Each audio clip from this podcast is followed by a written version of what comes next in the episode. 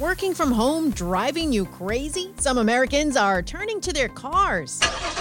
I'm Lisa Mateo. Here's what's trending. After being fed up with poor cell phone service in his in law's South Dakota basement, one CEO decided to hop in his wife's minivan and hit the road. He finally found reception on top of a hill and set up shop. The minivan now has a cell phone booster, printer, laptop, iPad, and coffee machine. It's shapewear for your face. Kim Kardashian's seamless face masks, inspired by her SKIMS solution wear, sold out in under an hour. But don't worry, she's already restocking. They'll cost you $8 a pop. Her company is giving away 10,000 of them to charity after already pledging a million dollar donation to families affected by the pandemic. And are you looking to buy a bike?